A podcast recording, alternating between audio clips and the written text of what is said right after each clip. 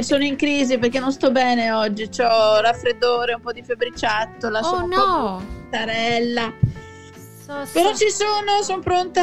Oddio, la febbriciattola però non è buono, eh. Ma guarda questa Eh, infatti- rossa. infatti- ma- ma probabilmente perché anche un po' di febbriciattola, sai, Eh, più che sì. la, Ah, più ma che sei stata in barca, dai, sei stata in barca, diciamocelo. Diciamo che è quello, dai. Così che bruciata. meglio. Ecco, un po' di sole. È meglio, è meglio pensare che la bronzatura non che la, la febbriciattola, dai. Che la febbriciattola. è, più, è più chic. Ma Dani, ma non è che si è preso un'insolazione? L'insolazione. Un'insolazione. Eh, ho sentito che in Italia fa ancora caldo. Non se ne può più. Veramente non se ne può più.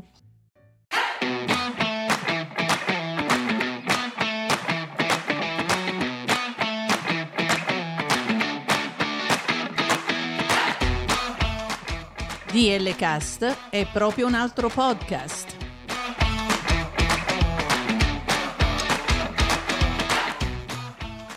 DL Cast è una finestra aperta sul mondo della cultura, musica, cibo, viaggi, interviste e molto altro.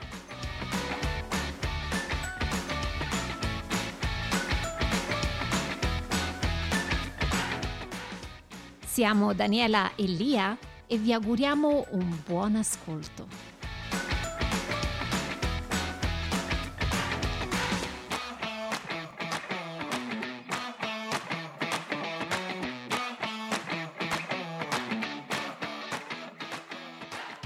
Eh, Sabrina, oggi quello che dirò e ti chiederò sarà frutto soltanto della mia stanchezza, quindi accetta tutti i miei errori. Per E le quanto mie riguarda- risposte saranno frutto della mia febbre. Ecco, Che- che oggi un vuole. podcast proprio forte. Oggi daremo le giuste informazioni. Oggi Dai, dai, oggi. mia. Ah, Vabbè. Tu sì. sarai il perfetto ascoltatore del nostro podcast. Esatto. Quindi, Esattamente quello che noi cerchiamo, quelli proprio distratti. pensiero, libero da ogni idea pregressa. Vai. Assolutamente Devi- sì. Sì, abbiamo Devi deciso di parlare di Dalì, Salvador Dalì. Che a me poi mi sta simpatico solo a guardare È da lì la foto, le sue, le sue espressioni, mi fa ridere, non lo Quindi so perché. Lì portiamo Sabrina fuori dalla sua comfort zone. perché, Esattamente. eh, non è questo il suo studio. Però ci siamo dette perché non provare una cosa un po' più moderna? E quindi ti abbiamo fatto questa richiesta molto particolare che tu, come sempre, gentilmente hai accolto. Siccome noi già siamo, io personalmente sono impreparata, mi piace questo fatto che sta fuori dalla sua zona di comfort. Siamo tutti fuori comfort. stamattina. Quindi sarà una cosa bellissima, dai Sabrina, sarà bellissima. Eh, eh, speriamo, lanciamoci, dai, via. Partiamo.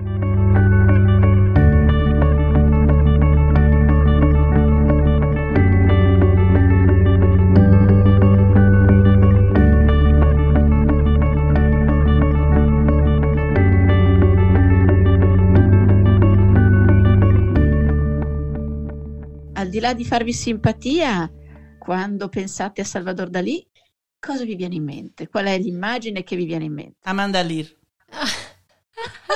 Oh mamma mia, è vero, è vero, è vero. Amanda Lear, però eh, diciamo che a me ecco, Amanda Lear è venuta in mente meno. Eh, No, perché la prima immagine hai detto, ho detto che oggi ti, da- ti davo delle risposte un po' particolari.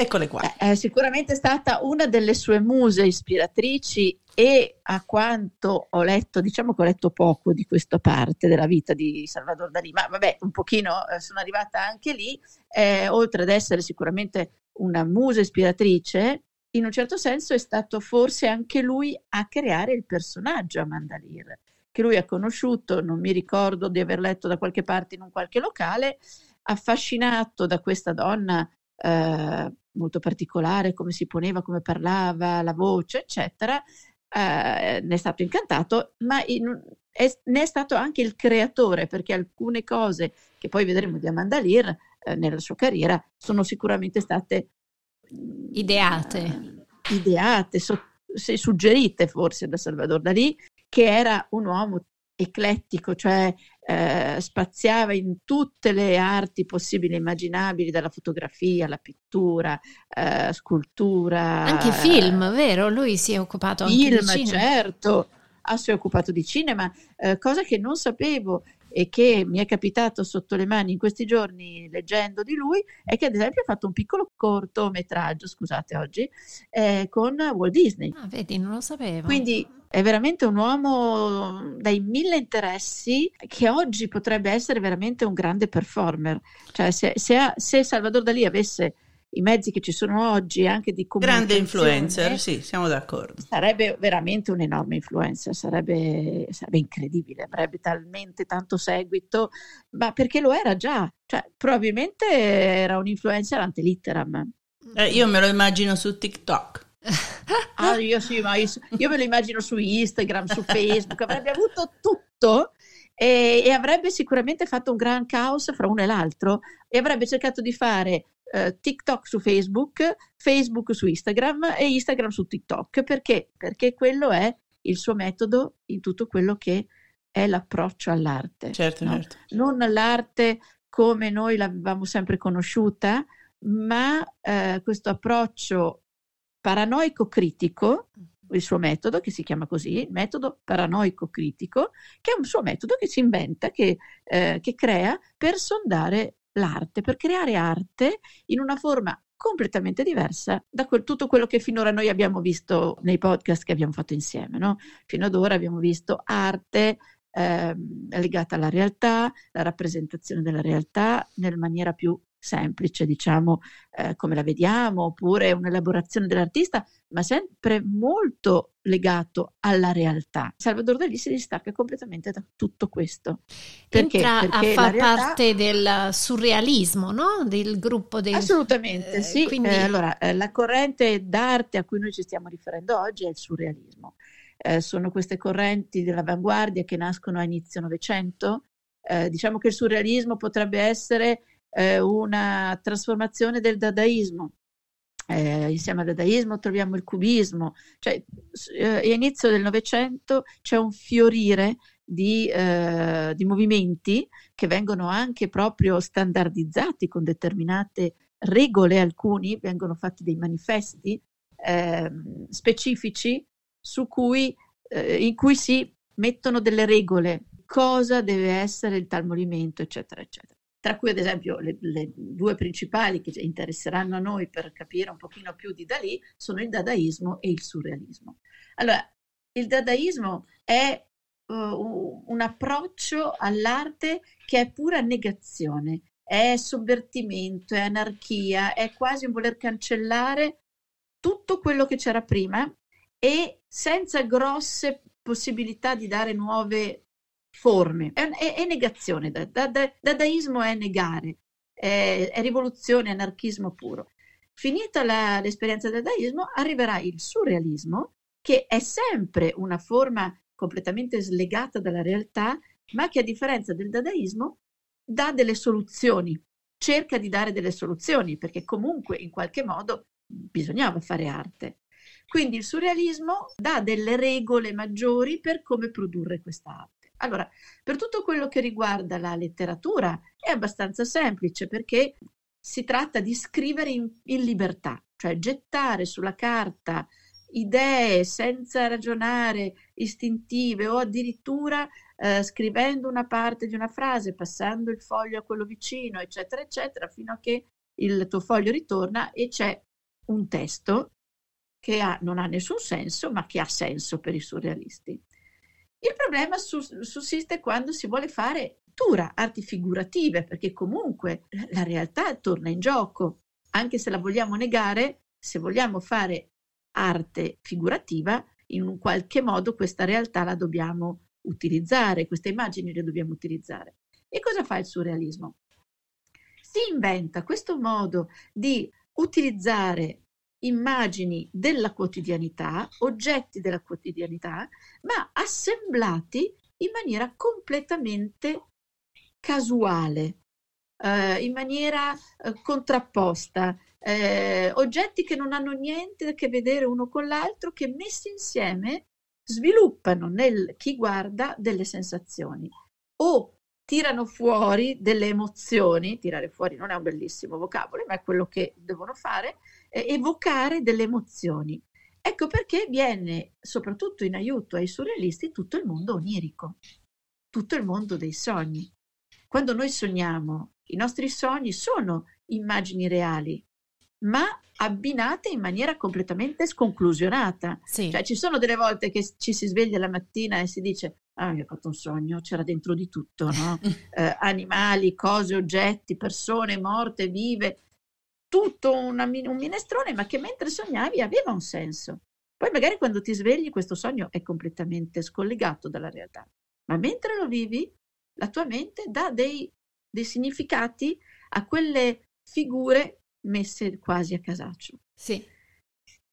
Ecco il surrealismo quando parliamo di pittura. Se voi pensate a un quadro di Dalì, eh, sembra di essere in un sogno, sembra di entrare un, nel sogno di qualcuno, ma che al contempo questo sogno, che per quel qualcuno ha un significato di un certo tipo, per chi visita il quadro, visita il sogno, può avere un altro significato, ma che ne ha lo stesso valore. Anzi, perché è proprio quella l'arte di dei surrealisti, scatenare in chi guarda delle associazioni che evocano delle emozioni. Ecco tutti questi personaggi, questi oggetti, che quando guardiamo un quadro di Salvador Dalì ci lasciano un attimino senza fiato. Uh, sicuramente avrete in mente gli elefanti con le gambe lunghissime, gli orologi che si sciolgono. Oh, bravissima, perché quando tu hai chiesto cosa pensi di Dalì, quando pensi a Dalì, per me è l'orologio che si scioglie, perché quella è un'immagine non solo molto bella, ma la trovo estremamente profonda, perché il significato di questo tempo che alla fine non esiste, che è infinito, invece che è, infinito, lo... che è fluido, esatto. che scappa, eh, che non è assolutamente controllabile, che si dilata a seconda dei momenti della tua vita. Tutto questo sono gli orologi fluidi di Salvador Dalì. Ma tu sai come, ad esempio, gli è venuto in mente? No. Lui si è inventato il, come ha creato il primo orologio molle guardando un camembert che si scioglieva al sole. Oh, sì, la storia Queste del formaggio. Sono... sì, adesso me la ricordo. Queste sì. sono le associazioni di Salvador Dalì, no? a partire da un camembert lasciato al sole su una tavola e pensare a un orologio che si scioglie con la stessa forma, ma che evoca pensieri di tutt'altro tipo. Può essere definito un, un personaggio che cerca, tu hai parlato dei sogni per esempio, no? Dei sogni che sono non reali ovviamente, perché tu la mattina ti svegli cerchi di mettere insieme questi sogni per dargli un significato. In realtà questo è anche il significato che lui forse mette nei quadri, ti dà l'opportunità di razionalizzare queste cose così sparse qua e là a modo tuo. Adesso sto facendo un ragionamento un po' particolare pensando a Freud. Ti dà la possibilità di, di, di, di interpretare, di scatenare la tua fantasia. Le tue emozioni e la tua fantasia. Ecco. Se non, sbaglio, tu hai parlato di Freud. Adesso. Sì, è perché così, dopo che hai spiegato quelle cose lì, Freud poi sa, era amico, quindi a lui piaceva Freud tanto. È sì. un grandissimo ispiratore per Salvador Dalì. Eh, anche se Freud lo scriverà chiaramente che si distacca dal surrealismo, uh-huh. cioè vabbè, non è un surrealista Freud, non aveva niente a che vedere con l'arte, con gli artisti, però non lo, non lo apprezza quanto invece i surrealisti apprezzano Freud. Ma proprio perché siamo nel, in, in un periodo in cui questa importanza dell'inconscio attraverso i sogni eh, permea la società. Quindi eh, Salvador Dalì adora Freud, lo conoscerà, ad esempio andando a trovare Freud, la prima volta che vede Freud, entrando nello studio di Freud, fuori appoggiato a un muro c'è una bicicletta. E su questa bicicletta c'è una lumaca. Allora, secondo Dalì, che aveva una visione della realtà paranoica critica, diciamo così, ehm, questa lumaca è un segno secondo lui tutto quello che lui vedeva, tutto quello che gli succedeva non aveva una casualità, ma aveva un profondo collegamento con qualcos'altro che sarebbe arrivato. Quindi lui vede questa lumaca e la lumaca entrerà moltissime volte nei suoi, eh, nei suoi quadri uh-huh. proprio come animale simbolico. per diversi motivi, ma uno di quelli era perché l'aveva vista su una bicicletta fuori dalla casa di Freud. Ispirazione della lumaca. L'ispirazione della lumaca, ad esempio, troviamo moltissime volte nei suoi quadri degli, eh, dei rinoceronti. Perché troviamo il rinoceronte? Perché il corno del rinoceronte eh, viene formato durante la crescita, diciamo, di questo animale secondo una curva logaritmica. Non so se avete presente queste spirali che ad esempio formano anche le conchiglie. Ecco, questo corno si forma in natura come un po' come le conchiglie, con questa forma spirale che lui crede essere eh, l'essenza della formazione dell'universo, del mondo, eccetera, eccetera, e quindi noi ci ritroviamo molto spesso all'interno dei suoi quadri questo rinoceronte. Ma come rinoceronte potremmo stare qui delle ore a parlare di tutti i simboli, eh, gli oggetti o gli animali o le cose che ritroviamo e hanno ognuno un significato preciso.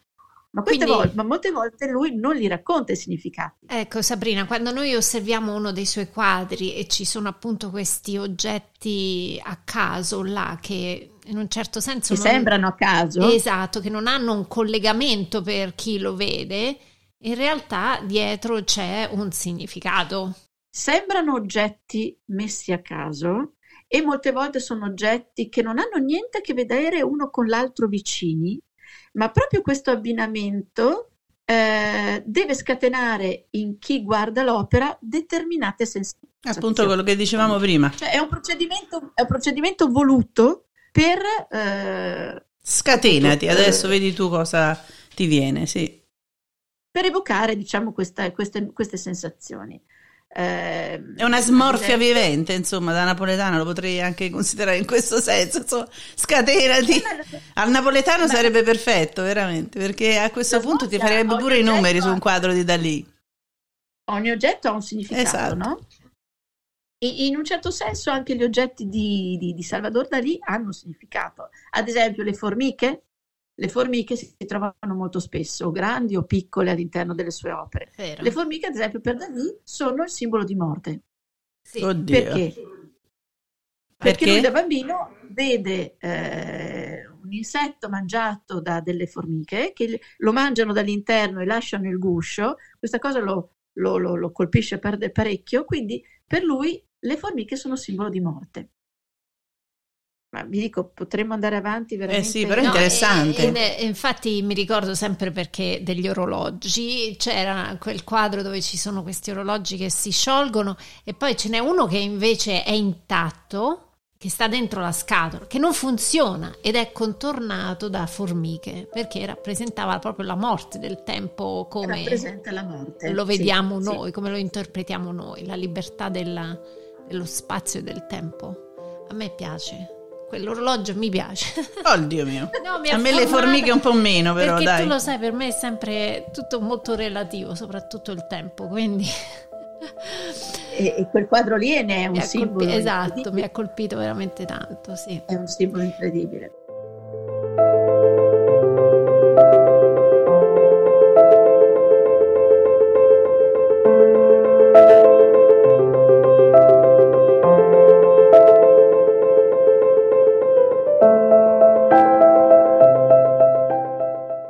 Noi oggi volevamo soffermarci in, su un quadro in particolare, vero Sabrina? Sì, ma sì, ma perché io non ho resistito, cioè di tutti i quadri, di tutti i quadri di Salvador Dalì, voi mi avete dato libera scelta, eh sì, come sempre. Quadro.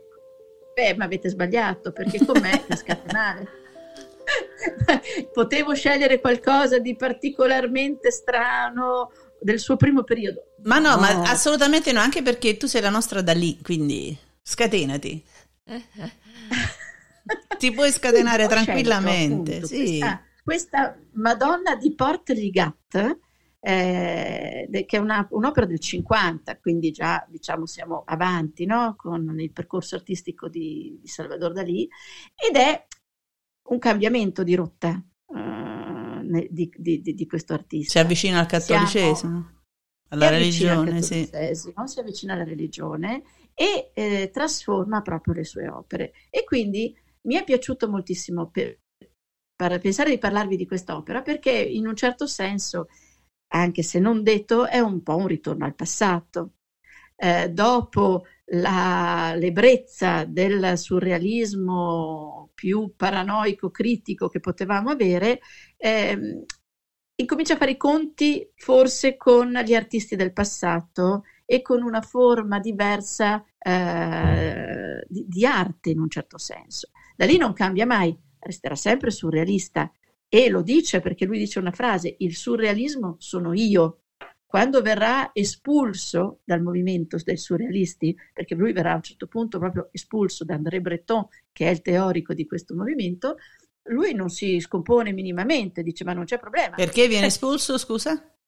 Viene espulso proprio perché eh, non rientrava più nei canoni mm. eh, de- del movimento e soprattutto eh, non tanto dal punto di vista artistico, che secondo me incarnava perfettamente invece i canoni del, del surrealismo, viene espulso perché è in odore di, eh, di essere più di destra che di, che di sinistra. Il surrealismo è chiaramente una corrente che guarda verso il comunismo, mentre invece si suppone che per Dalì ci siano delle simpatie di destra e la prova è delle frasi che dice su Hitler, ma che quelle però sono veramente molto ambigue. Io non credo che lui avesse simpatie per Hitler. Eh, ma lui non ha mai trattato di politica in realtà. Eh sì, infatti in cercava di rimanere tra... apolitico. Cercava di rimanere apolitico, ma ehm, quando poi Franco prenderà il potere in, in Spagna, eh, lui non, ne no, sarà no. quasi contento in un certo senso, lo frequenta, eh, ne parla, rimane in Spagna, quando invece gli altri artisti scappano proprio per protesta anche no, contro la dittatura di Franco. Quindi a quel punto, eh, e inoltre un'altra caratteristica che non piaceva sicuramente ai surrealisti, soprattutto a André Breton, era questo suo attaccamento ai soldi, cioè questo fare arte soprattutto in vista di, di vendere. Cioè, da lì era molto legato ai soldi, era, era molto venale in un certo mm. senso. Mm. Questa cosa piaceva poco, infatti André Breton eh, fa un anagramma del nome Salvador Dalì e lo chiama Avida Dollars. e, e, quindi lui si tiene questo, questo, soprannome che gli piace pure anche perché dice non c'è problema, ma i soldi piacciono. non lo nascondo. Eh, ma era, era, difficile, penso, colpire, colpire da lì. Quindi lui viene appunto eh, estromesso dal surrealismo, messo all'esterno di questo movimento. Lui continuerà a essere un surrealista per tutta la vita. Però quest'opera che vediamo oggi ha qualcosa di diverso. No? Questo, questo mondo onirico va al servizio della religione in un certo senso. Di quale delle due stai parlando? Perché ce ne sono due. Allora, a me piace, cioè, sono uguali e non uguali, io preferisco quella del 1950. Okay. Eh, la trovo più con delle linee più, più pure, più morbide, limpide, più morbide, non lo so. Meno uh, geo- geometria, vicino, più. No, se più metto vicino le due, non ho dubbio che mi piace quella del 1950, che è una, un olio, sono tutti olio su tela e in questo momento è a Tokyo questa, questa opera, non è tanto grande, è un, un 144 x 96 e appunto eh, ci racconta il, l'incarnazione. Eh? Eh, questo tema lo affascina, ne farà diverse, diverse opere che parlano dell'incarnazione e ha talmente dei dubbi e vuole essere rassicurato di trattare bene questo tema che addirittura ne andrà a parlare con Pio XII, che lo accoglie ah. e gli parla di questa, di questa, opera. Farà anche un'altra bellissima opera, eh, sempre relativa all'incarnazione, che mi, mi, piaceva anche tanto, e ve ne parlo velocissimamente, che è una, un'opera dove c'è l'orecchio di Pio XII, tratto da una fotografia, ingigantito enorme, come pixelato, ed ecco qua la modernità enorme di, di Salvador Dalì, questo orecchio pixelato e all'interno di questo orecchio si intravede tra questi pixel la eh, Madonna della Sistina, un dettaglio della Madonna Sistina di Raffaello. Oh, wow. Quindi come se il Papa ascoltasse attraverso il suo orecchio eh, tutti i temi divini, come ad esempio l'incarnazione, no? come se la Madonna stessa entrasse nel suo orecchio e le, gli raccontasse questi temi del, religiosi. Ecco, se avete la eh. possibilità di vederlo, consiglio di andarlo a vedere perché è veramente unico nel suo genere. Guarda. Un po' particolare, questo è tutto il quadro. Esatto, vedi l'orecchio come ci ha descritto. In trasparenza, Sabrina, mi sembra, sai dietro una, una, rete. È, puntel, è puntel... puntellato. Puntellato? Come se fossero dei pixel. È, è costruito come se tu avessi preso una foto, l'avessi dilatata talmente tanto che i pixel sono talmente grandi che sono dei, dei, dei puntini, dei quadratini, però al contempo il tuo occhio riesce lo stesso, un po' sulla tecnica del puntismo, riesce a ricostruire le immagini, no? Uh-huh. Quindi tu hai la percezione dell'orecchio, ma all'interno hai anche la percezione di questo dettaglio della Madonna della Sistina. È bellissimo. Sì. Veramente molto bello, che si trova poi tra l'altro a New York un'occasione per andare Un'occasione. a fare Assolutamente Dobbiamo sì. incontrarci Sabrina a New York, a New York. e andare a vedere questa meravigliosa ah, vuoi. Ma torniamo alla nostra Madonna. La nostra Madonna di Porligat invece eh, si rifà alla, sicuramente ha un'influenza legata alla pala di Brera, cioè di Piero della Francesca, che è una, una pala di gro- grosse dimensioni, eh, fatta alla fine del 400, 1470, e eh, diciamo che di questa pala da lì trattiene qualche dettaglio, perché la pala di, di Piero da Francesca è molto complessa, piena di personaggi, è una conversazione mistica, quindi è una pala complessa, da lì ne estrapola eh, qualche elemento, che però eh, sono abbastanza elementi importanti. Beh, ne estrapola la Madonna con il bambino, anche se è completamente diverso nella sua versione. Eh, la conchiglia che sta sulla testa, sopra la testa della Madonna con l'uovo e la struttura, diciamo, architettonica che gira intorno un pochino. Anche la pala di Piero della Francesca è inserita in una costruzione architettonica importante e anche questa opera di Salvador Dalì ha questa struttura architettonica che la, con, che la contiene, ma che sta come esplodendo. Se voi guardate quest'opera è come se fosse in movimento, un movimento lentissimo, ma di dilatazione, come se tutti i pezzi di quest'opera si stessero lentamente allargando. È, è, è quasi percepibile il movimento se ci si fissa su quest'opera. Diciamo che eh, un'altra cosa che lo colpisce molto e che va a incidere su una determinata parte della sua produzione artistica è l'esplosione della bomba nucleare. Mm. Dal momento in cui esplode la prima bomba nu- nucleare a Hiroshima, da lì eh, ne è colpito talmente tanto che si incomincerà a interessare alla matematica, all'atomo, alla scissione dell'atomo, eccetera, eccetera, in maniera quasi maniacale, come faceva tante volte. E eh, questa scissione dell'atomo, l'atomo, eccetera, rientra moltissimo nella sua struttura dei suoi quadri. Anche qui, se guardate, è come se ci fosse un'esplosione di tante parti che possiamo ricondurre insieme, ma che tenderanno poi a, a, ad aprirsi, proprio perché aprendosi formano determinate cose. Ad esempio, la struttura architettonica che circonda la Madonna, se voi la guardate bene, forma come una croce nelle parti aperte. Quindi all'interno eh, c'è già anche la forma, vedete che sopra è aperta, lateralmente aperta, come se ci fosse la croce che deve poi incastrarsi in questi, in questi vuoti.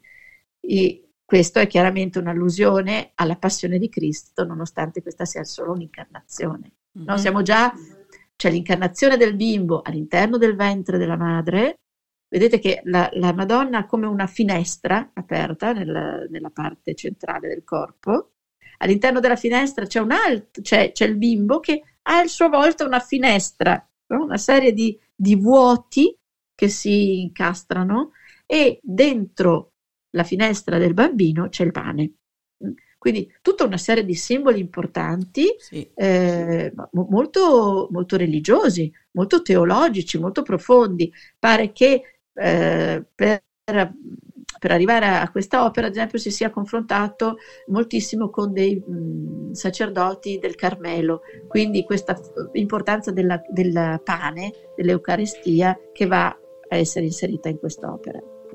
E poi una serie di oggetti nell'altare sotto i piedi della Madonna, nella sua prospettiva più, più profonda. Il paesaggio, ad esempio il paesaggio alle spalle della Madonna è proprio Porto di Egat, che è la, la, la, il luogo natale dell'artista e anche il luogo di morte. Cioè lui è nato e morto nello stesso, nello stesso posto.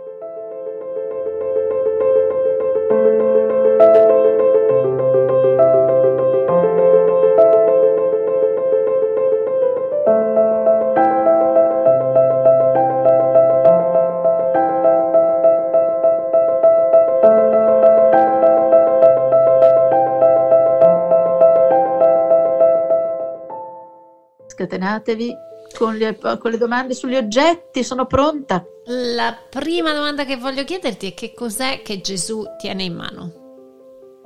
Vabbè, eh, queste sono semplici, si rifà alla iconografia antica. Eh, Gesù tiene in mano una palla blu, che è il, il mondo, e nell'altra un libro. Sono, eh, molte volte Gesù viene raffigurato con lo, lo scettro, con il mondo, cioè il, il tondo dello scettro in mano, dall'altra parte il Vangelo, cioè il suo verbo, il potere sul mondo e il potere attraverso la parola. Per un secondo avevo pensato che fosse una granata, pensando alla seconda guerra mondiale. Ho detto, oddio, no. La, la granata c'è, no. se non sbaglio, la granata c'è, in un cestino c'è una granata. Ah, ecco. Quello che mi colpisce, a me personalmente, tu hai raccontato no, di questa esplosione di oggetti dietro alla Madonna, quello che mi colpisce invece è proprio lei, il suo viso, la sua tranquillità, la sua pace, la sua preghiera. Qualsiasi cosa sta succedendo dietro di me, io ci sono, sono tranquilla. L'espressione di questo, questo viso. viso. Questo viso è una persona reale perché è Gala, è sua moglie, che lui conosce nel 29, era già era più vecchia di lui di 11 anni, ed era sposata con uh, con Eloire, un poeta francese sempre surrealista, e lei lascia il marito per, per stare con, con Dalì, eh, si sposeranno prima civilmente, poi religiosamente, quindi è, una, è poi una, un'unione che durerà fino alla morte di Gala, che muore pochi anni prima di, di Dalì. Quindi un'unione molto forte. Gala, probabilmente una donna molto intelligente, che eh, non solo sostiene l'artista, ma ne è quasi la manager. Eh, quando ad esempio vivranno negli Stati Uniti durante la seconda guerra mondiale, è Gala che gestisce tutto eh, il business dietro a, a, a, Salvador Dalì. E lei è spessissimo nelle opere, spessissimo nelle opere dell'artista. Qui è lei eh, non più giovanissima, come possiamo vedere, ma mo- molto bella, molto, molto, bella, dici, sì. molto serena, eh, è una perfetta Madonna rinascimentale quasi, no? Donna comunque, non giovane, mm-hmm. come siamo abituati Donna. a vederla. Donna di una certa età esatto. che ha questo bimbo che non è ancora re- che non è reale, perché non dimenticate che è un'incarnazione. Quindi tutto quello che noi vediamo è, eh, è come cioè, ci manca l'angelo, però eh, è la promessa dell'arrivo di Gesù, eh, che va a inserirsi in questi spazi come se fossero uno concentrico dentro l'altro, tutte le linee di fuga arrivano direttamente al pane centrale, dentro nella, nella pancina di Gesù, che è perfetto, no? È lo stereotipo della bellezza del bambino biondo, bianco, eccetera. Quindi mh, mm, volutamente anche così, eh, però è, una, è un'incarnazione, non dimentichiamolo. Quindi questo bimbo è nella mente di, eh, eh di, di Maria in questo momento. E poi c'è questa perfetta allineamento tra la conchiglia, l'uovo, Gesù, la spiga e il fiore. Cioè questo... e, ancora, e se scendi ancora più giù trovi ah, la perla la e la bombola. Quindi hai una serie di oggetti che verticali. vanno a, a, verticali che vanno a formare come una linea, tutti pieni di simbolismo. La conchiglia, che è la stessa che troviamo nel, quel, nella palla di Piero della Francesca, che rappresenta proprio la Vergine, no? eh, Maria come la nuova Venere, cioè la, vi ricordate la conchiglia Sì. di Venere del Botticelli? Sì. Eh, è la stessa conchiglia se guardate, la stessa Ah, identica Infatti è conchiglia. rivolta verso l'alto non verso il è basso. rivolta verso l'alto, ma al suo interno non c'è più la Venere pagana, ma c'è la nuova Venere, Ah. cioè Maria, eh? Mhm. la madre di, di Cristo, la donna da- che salverà il mondo, eccetera, eccetera. Sotto hai l'uovo legato a questo filo. L'uovo è proprio il simbolo per, per Dalì, il simbolo della vita intrauterina. Quindi eh, niente di meglio che una, eh, la- la- l'idea di, di- di Gesù che sta crescendo nell'utero di Maria, perché proprio l'uovo significa appunto questa vita intrauterina e anche la verginità di Maria, perché l'uovo è vergine, tutto chiuso e la vita si forma all'interno pur essendo assolutamente pulito e concluso e all'esterno. E poi scendendo, come dicevi tu, hai chiaramente la rosa, eh, simbolo mariano, simbolo anche della, della vita effimera, no? della bellezza effimera. Poi scendi giù, hai questa sfera che può essere una perla o una sfera, che la- anche questa è la purezza e la perfezione, e poi hai la vongola. È tutta una serie di oggetti che hanno dei, dei simboli molto forti, anche vedi poi c'è il pesce a fianco della, Mhm. della- della rosa, c'è il simbolo di Cristo eh, riconosciuto in qualunque eh, pala anche di altare antiche, troviamo molte volte disegnato il pesce proprio per sottolineare eh, l'avvento di Gesù. Abbiamo il nostro rinoceronte e poi abbiamo una figura di cui sinceramente io non ho trovato la spiegazione, ma è il viso, se la guardate bene nel dettaglio, è il busto di un uomo il cui viso si sta trasformando in una roba strana, gelatinosa, non lo so. Siamo Qui ci sempre vorrebbe- sull'altare? Dai, Sotto l'altare, vedi? Sì, Sì, sì, sì, sì. Ok. A fianco, di, a fianco diciamo, del rinoceronte Mhm. hai, hai questo oggetto, questa rappresentazione che sinceramente non, io, a, a cui io non riesco a dare una spiegazione e che non ho trovato spiegazione.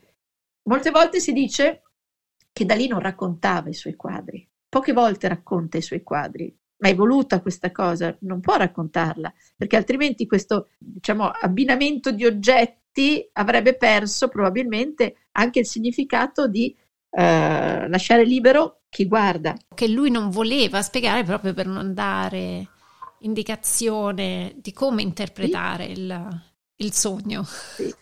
Diciamo per non indirizzare questo processo che doveva essere, nascere veramente da- da- dall'intimo di ogni spettatore Certo. e dalla, da- dai, dai propri anche angosce, problemi, eh, eccetera, eccetera, che vengono fatti emergere da questi oggetti abbinati in maniera apparentemente sconclusionata. È il critico d'arte o chi spiega l'opera che cerca di dare anche delle spiegazioni in base chiaramente a quello che lui diceva, raccontava, però ad esempio io non ho trovato eh, il significato ad esempio di questo busto in, in trasformazione. Ma i poeti non spiegavano le poesie. E infatti, Fra gli oggetti, fra tutti questi oggetti, facevo anche riferimento prima ad un- una nota con Daniela che giustamente ha evidenziato come questi oggetti sono verticalmente perfetti, no? Mi ricordo Sì. che abbiamo parlato molto della spiga in una nostra puntata con padre Daniele, ti ricordi la- nella conversione, il quadro sulla conversione. La spiga però è stata messa in una posizione un po' particolare Mm. sotto il bambino. Continuando quindi con il discorso che facciamo che lui nel ventre porta il pane, che sarebbe il verbo, ha un significato questa collocazione proprio della spiga. potrebbe essere per sottolineare ancora di più questo concetto del pane eucaristico, nel senso che il fatto che sia lì vicino, eh, vicino diciamo, al bambino, sotto il pane, eccetera, mh, penso che abbia sicuramente un significato sempre legato a questo voler sottolineare l'Eucarestia e il pane. Dicendocela alla Dalì, secondo te è possibile che questo sia il momento in cui forse che lui non è che si è solo avvicinato al cattolicesimo, ma è diventato credente? Allora, il, il- il processo di, di Dalì sul- sull'essere credente è un processo molto lungo che è, no, diciamo, e non lineare. Sicuramente si eh, incomincia a avvicinare alla religione perché ne ha, ne ha tratto. Eh, io sospetto che lui sia attratto dalla, dalla, religione come era attratto, ad esempio, dalla, dalla matematica, come era attratto da, dall'atomo, eccetera. Questi temi lo coinvolgono e quindi cerca di, di capire, cerca di arrivare in profondità su determinati temi. Quanto poi sia stato credente, questo non lo sappiamo. Sicuramente nella fase della sua ultima vita eh, pare che sia stato anche, eh, si sia fatto esorcizzare da un, da un, prete nell'ultima parte della sua vita, ma qui entriamo un po' nella leggenda, non ne abbiamo delle grandi... Interessante, eh, vero? Molto interessante, vero? Molto interessante, sicuramente viene, viene fatta l'estrema unzione nei giorni mm. prima di morire, quindi sicuramente è un cammino che va nel, nella direzione della fede, forse dettato anche da una certa paura, mm. eh, no? paura della morte, paura di, di, di non sapere cosa c'è al di là, eh, quindi accelerare un po' questo percorso di conoscenza. Nel non sapere è meglio, è meglio mettersi a posto. Esatto, certo nel senso. dubbio. Vabbè, allora, senti. Nel dubbio. sì, infatti. Pensa che eh, lui muore a 84 anni, se non sbaglio. Ah, una bella età, eh? No, 80, 85, 85 anni di, mentre ascolta il Tristano e Isotta di Wagner. Quindi ascoltando questa, questa, questa musica lo, lo trovano addormentato praticamente, eh, un attacco cardiaco probabilmente. Che però, se non sbaglio, è anche recente, non è che se n'è andato via poi chissà quanto tempo fa, almeno per no, noi che siamo del Novecento. È morto nell'89. Eh, eh sì, eh, quindi, sì, infatti mi ricordavo che... È, è relativamente recente, Beh, infatti ci sono parecchi film, filmati con lui, io mi sono guardata sì, sì. qualche intervista. No, ma è simpatico. Eh, è, simpatico. è un personaggio, ha questo sguardo eh, un po' allucinato. È un genio, dai, non è allucinato. Io sospetto che sia, che sia, creato e che eh. sia voluto, perché in tutte le foto e in tutte le, le, interviste lui ha questo sguardo, no? occhio spalancato, come se fosse un po' matto, fa proprio delle espressioni. Io credo, ho la sensazione che dietro le quinte, molto probabilmente, non fosse così. Era sicuramente un eccentrico, ma sottolineava questa sua eh, particolarità quando appariva, no? da buon performer qual era. Infatti lui Ed diceva la differenza tra me e il matto è che lui è matto, io no. eh, mi ricordo che era questo... Ah, c'è, c'è, una frase bellissima che mi, sono, che, mi sono segnata, che mi sono segnata perché la dice lunga su la sua percezione, anche la percezione di se stesso. No? E questa è una frase tratta da uno dei suoi tanti scritti. E lui dice, ogni mattina, appena prima di alzarmi, provo un sommo piacere, quello di essere Salvador Dalì. Non è catalogabile, insomma, questo genio. È dai. spettacolare. Non cioè, è catalogabile. Lui si sveglia e dice, Cavolo, eh. ma sono Salvatore Dalì! Eh, mi dispiace per gli altri. mi dispiace per gli altri. io sono io. Però, eh, Sabrina, raccontavo a Lia che qualche anno fa sono stata a vedere la sua casa, ma per sbaglio, eh, mi, cioè, sai quando ci capiti. Eh, non era la, la, casa, la casa o, o, il museo di Figueres? Perché ci sono, c'è la casa di Porriegat dove viveva con lei, con sì. Gala, e poi c'è invece no, no, il, là, la casa andato. museo a ah. Figueres. Ah, questa adesso è una bella domanda. So che lui ha vissuto là, quindi era... Ah, quindi, quindi era proprio la sua casa. Che fosse la sua casa. Ed era veramente molto, molto particolare. Bella, ma particolare. Cioè si vedeva che il suo, la sua personalità si vedeva attraverso anche... Eh, la, l'architettura, i mobili, la, gli oggetti. gli oggetti, sì, sì, sì, era... Non dimentichiamo che lui, noi adesso abbiamo trattato la sua parte, diciamo, di, di pittura, ne abbiamo parlato forse più di quello, però eh, Salvador Dalì creava proprio anche oggetti, ha creato degli oggetti che sono iconici, tipo il telefono con sopra la ragosta, eh, oppure il, il divano fatto a forma di labbra, eh, il salotto dove c'è questo divano con la forma di labbra, perché se tu ti metti in un certo punto vedi la faccia di, di questa artista che, che, lui amava moltissimo, di questa attrice. Quindi eh, lui creava proprio anche arredamento, ha fatto anche delle, dei, delle pubblicità, eh, ad esempio il Ciupa Ciupa, ah, la sì, pubblicità del Ciupa Ciupa, creatore a 360 gradi. E poi parliamo anche della sua espressione sulla sensualità o sessualità, perché come diceva Lia, anche per esempio Amanda Lear è stata una sua un po', ecco, invenzione, dai. Allora, eh, sì. La, l'argomento della sessualità è un argomento abbastanza contorto e strano, nel senso che molto probabilmente non era un grande amante come si poteva forse pensare a prima vista, un grande tombeau de femme, come si poteva pensare. Eh, molto probabilmente invece era un uomo che aveva dei grossi problemi con la sessualità, eh, che si riversa poi nelle sue opere. Eh, molto probabilmente era più un, un, un, guardone che non un vero amatore. Eh, quindi anche il tema della sessualità è molto, è molto particolare in Dalì, non è, non è come sembra, bisogna prenderlo un po' con le pinze anche questo argomento qui.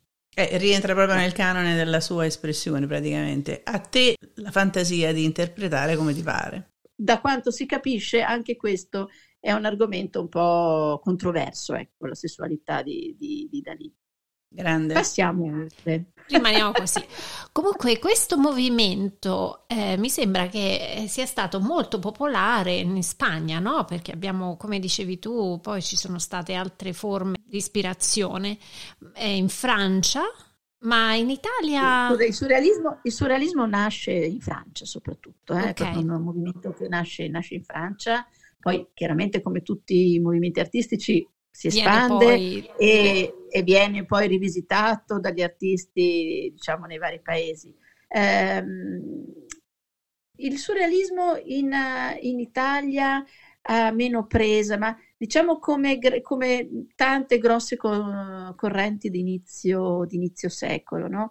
Ad esempio, eh, diciamo che negli anni 20, nell'inizio del Novecento, la Francia, Parigi soprattutto, è veramente una, una fucina di, di, idee, di creazione che tentano di uscire dai confini nazionali, vengono come sempre presi degli spunti e poi si trasformano. Eh, e quindi in Italia probabilmente eravamo ancora troppo legati anche proprio al discorso della... Classico. Eh, più classico della, della realtà eh, classicista, della figura come siamo abituati a vederla, quindi ha meno, mm, diciamo, meno forza, ecco, il surrealismo in, in Italia. Rimane un po' confinato nei confini un po' francesi. Siamo un po' conservatori, e, insomma. E siamo, siamo troppo conservatori, sì e spagnoli in quanto Dalì è spagnolo, Picasso è spagnolo, uh-huh. quindi c'è questa propagine in Spagna forse anche per quello. Insomma. Certo.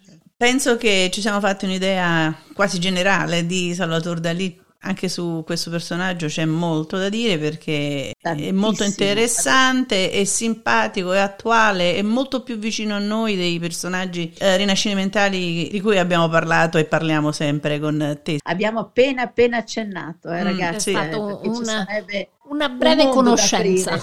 Una, sì, proprio per, come sempre per fare venire la curiosità stuzzichiamo, di, stuzzichiamo. Di, andare, di andare a guardare. Stuzzichiamo. Perché è un mondo. Sabrina, sei stata fantastica come sempre, grazie, anche se ti abbiamo grazie portata voi, un po' fuori dalla tua, come abbiamo detto all'inizio, zona di conoscenza. Vi, ripor- vi, riporterò dentro i confini col prossimo podcast. Non ne abbiamo dubbio. Andremo volentieri. Allora, alla prossima Sabrina, grazie. Grazie ragazze, ciao ciao. ciao. Seguiteci su dlcast.com, Instagram e Twitter a dlcast2021. Ci trovate anche su Apple Podcast, Amazon Music, Spotify, Google Podcast e TuneIn.